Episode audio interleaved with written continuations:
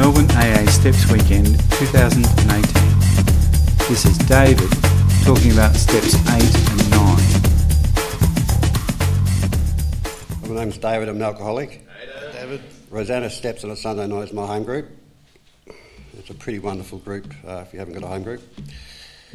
Um, I'd like to just um, uh, thank the group uh, for uh, asking me to share. It's an absolute honour, and it's what I signed up for um, when I handed my life over. Um, I want to talk about two amends that were made. Um,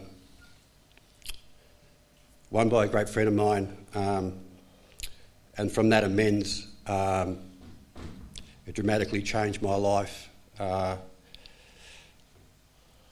beyond um, words. Um, when that was when that amends was made, um, my great friend Anthony didn't think that it was possible because um, we grew up together, and uh, from the ages about five to twelve, and then I moved to the other side of the world, and um, so he didn't think it was possible. And then, if I get time, touch amends that I was able to make from that amends that I didn't think was possible because um, it was made to my mother, who passed away in 2009, and uh, I didn't think I would ever be able to make amends to her. Um, I'll read off. Uh, this story was actually put into the AA Times a couple of years ago, so I asked Anthony if I could get a copy. So I'll read off uh, my phone. Now, it, it talks about the process of amends in the story, which is extremely important that, you know, we, we, we do it under the guidance of our sponsor, who has experience in the amends, and then the lists are important in AA and in the 12 steps and the preparation, but it's where the doing, when the doing comes in, where the power comes from. And um, it also talks a little bit about how the amends process started in step four and how that got transposed to step eight uh, list, and then the amends was made, and how, then how that changed our lives. Um, it also talks about, in the big book, about, you know, cleaning up the wreckage of our past is not a means to an end. It's, our real purpose is to fit of maximum service to God and to others. And I think that comes across, hopefully, uh, in this story. And it was put in the AA Times and uh, by Anthony, and you'll see how later on how that man actually changed my life. Uh, it was called Separated by Resentment and Reunited by God. Two people spoke about in this, in this story is myself, being David, of, of course, and the other person is Anthony, who actually was making the amends. Uh, David and I were primary school friends who lived close to each other and played cricket together. We knew each other for about nine years as children. One day, playing in the under 14 cricket team, I was fortunate enough to make some runs, a grand total of 30 not out, which meant I had to retire. On leaving the field, I was clapped off by all my teammates and parents except two people.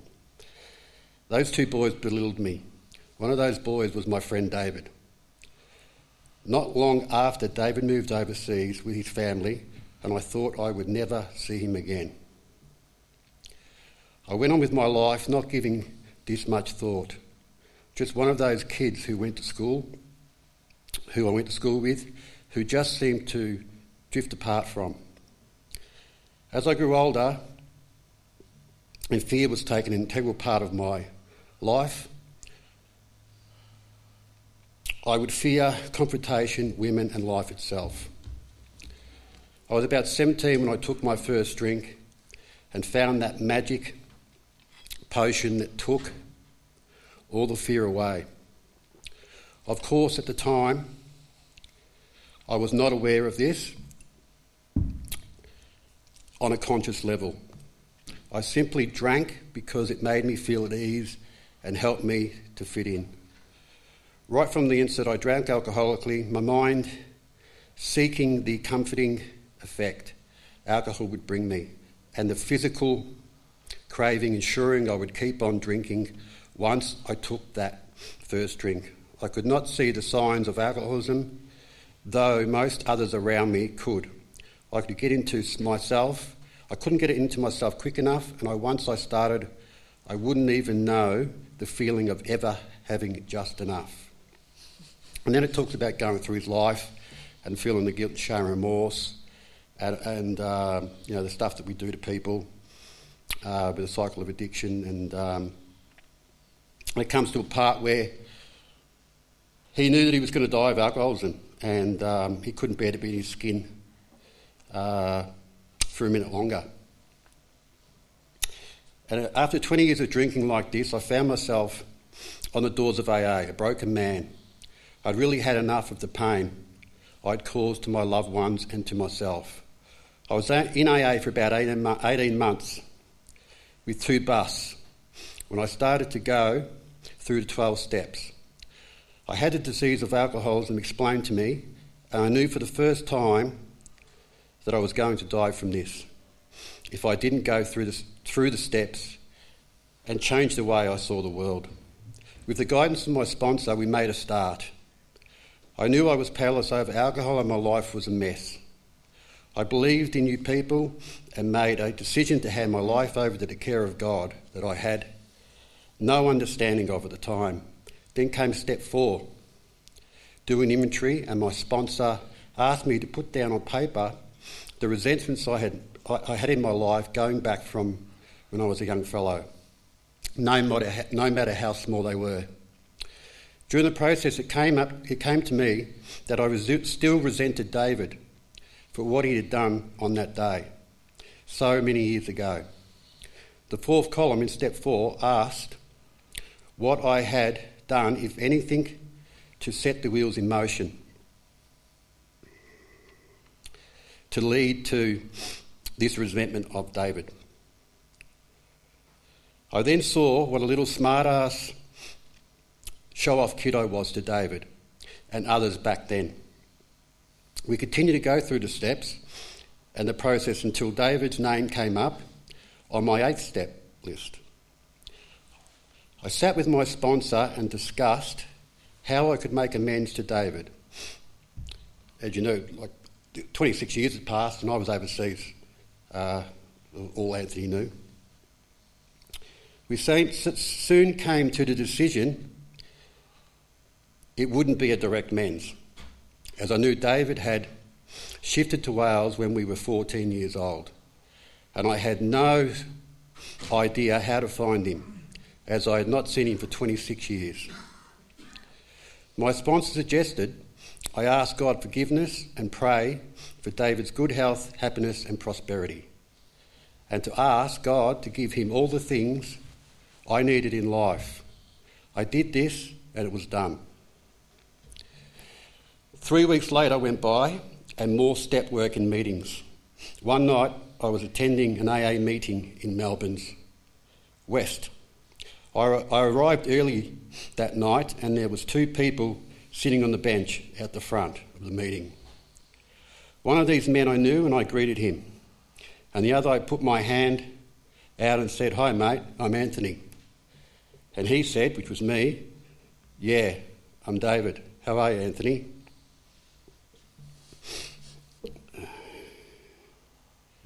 and I said my surname.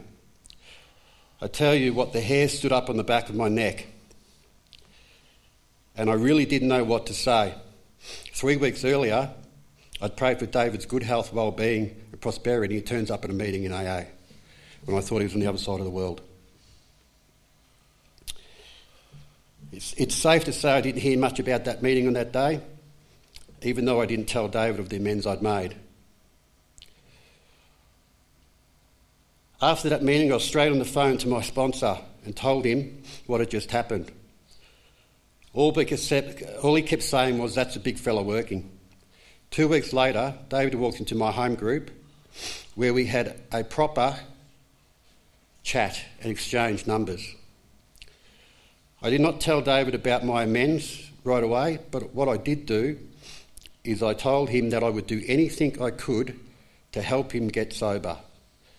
Now, what Anthony didn't know at that stage is I'd been bouncing around AA for many years, and uh, due to my alcoholism, I was put into, or society's solution was to put me into a, um, a psych ward, and from to minimise the damage. And from that psych ward, I graduated to a residential psych ward uh, in Brunswick, which I escaped from.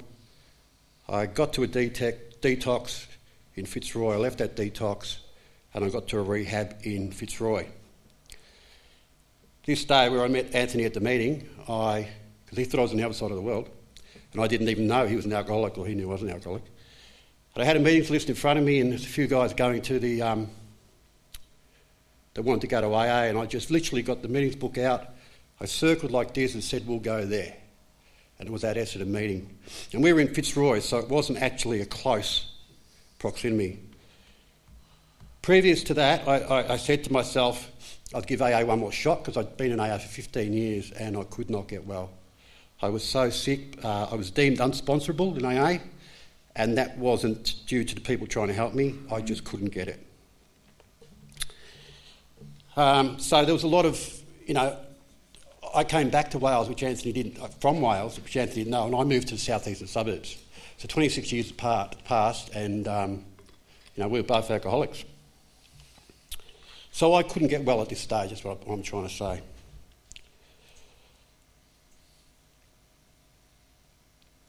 Sorry, I just lost my. Um...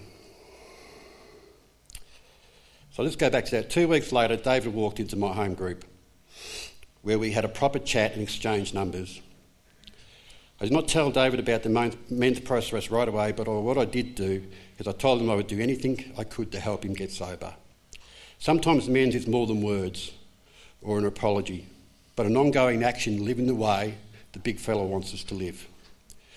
By putting the wrongs, by putting right the wrongs I did to my friend David, the door was open to even greater things, you see. David would go on to ask me to be his sponsor which I did. And I was privileged to take David through the same process of doing the 12 steps as laid out in the AA Big Book that I was taken through. That was some time ago, and we're now great mates, both living this wonderful, sober life by the grace of God through the power of Alcoholics Anonymous, Anthony. So that had led me to taking the action when I thought I was going to die. Um, and I've had the same sponsor since 2011. And I just wanted to touch on an amends that that allowed me to make to my mother, who I thought I could never make amends to. She died in 2009. And I thought, um, how do you make amends to someone that had passed away? Um, and when I went through the process with Anthony, we wrote a letter, and Anthony asked me to go somewhere and read this letter out and I couldn't do it. It sat in my drawer in my bedroom for five years. And I'm not sure why, but I think it had something to do with I didn't think that writing a letter and going somewhere would do justice to, to, to, to the way I hurt this lady. Um, the only two things my mother ever wanted in life was to see me well and to make sure that her grandson or grandsons were taken care of. Because the kind of father that I was becoming, she must have had enormous fear that she was seeing not only her son, but her grandsons um, go through hell.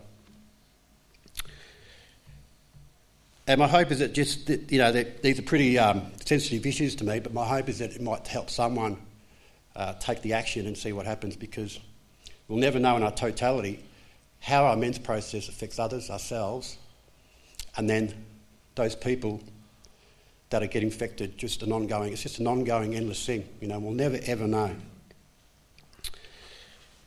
So I wrote this letter and um, turn a bit sideways. Hope I don't get too emotional because it's pretty, it's pretty. Um, my phone doesn't stop to work. So I wrote this letter and I couldn't bear to, to actually go somewhere and read it. And about six months ago, I rewrote the letter I sent it to Anthony. Uh, we had a look at it and we decided it was time to add a few things. Uh, and then um, read it out. So it basically goes that I was self centered, dishonest in all my actions. And then it talks about, you know, that I had the, I had the um, chance to make amends five years ago and I didn't. and how that was self centered and selfish in its own way. And where the powerful part came from that, um, you know, I'll just read it out. It says, um, Mum, I'd like to sincerely apologise for not making amends five years ago as when I had the chance. Mum, I commit, I commit to handing my life over to the power of God by continuing to, to live the 12 steps and 12 principles of AA in my life every day.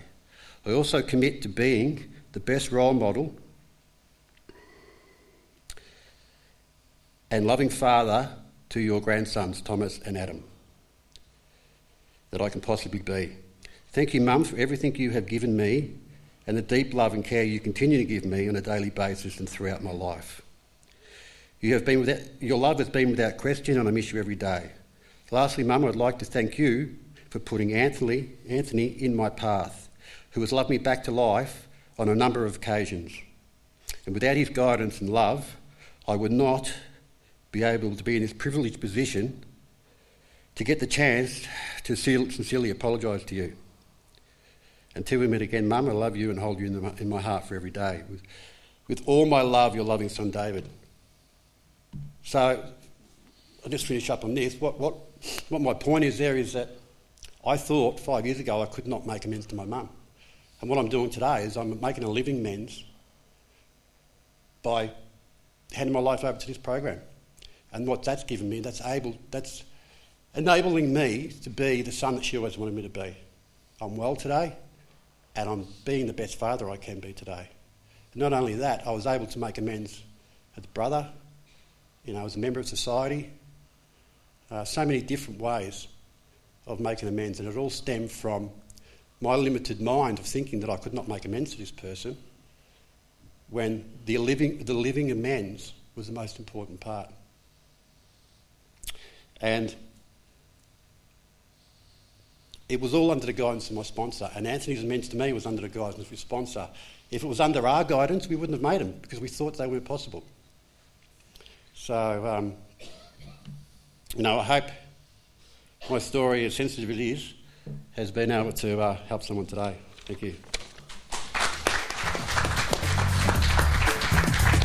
Information about the annual Melbourne AA Steps Weekend is available from www.stepsweekend.aagroup.org.au.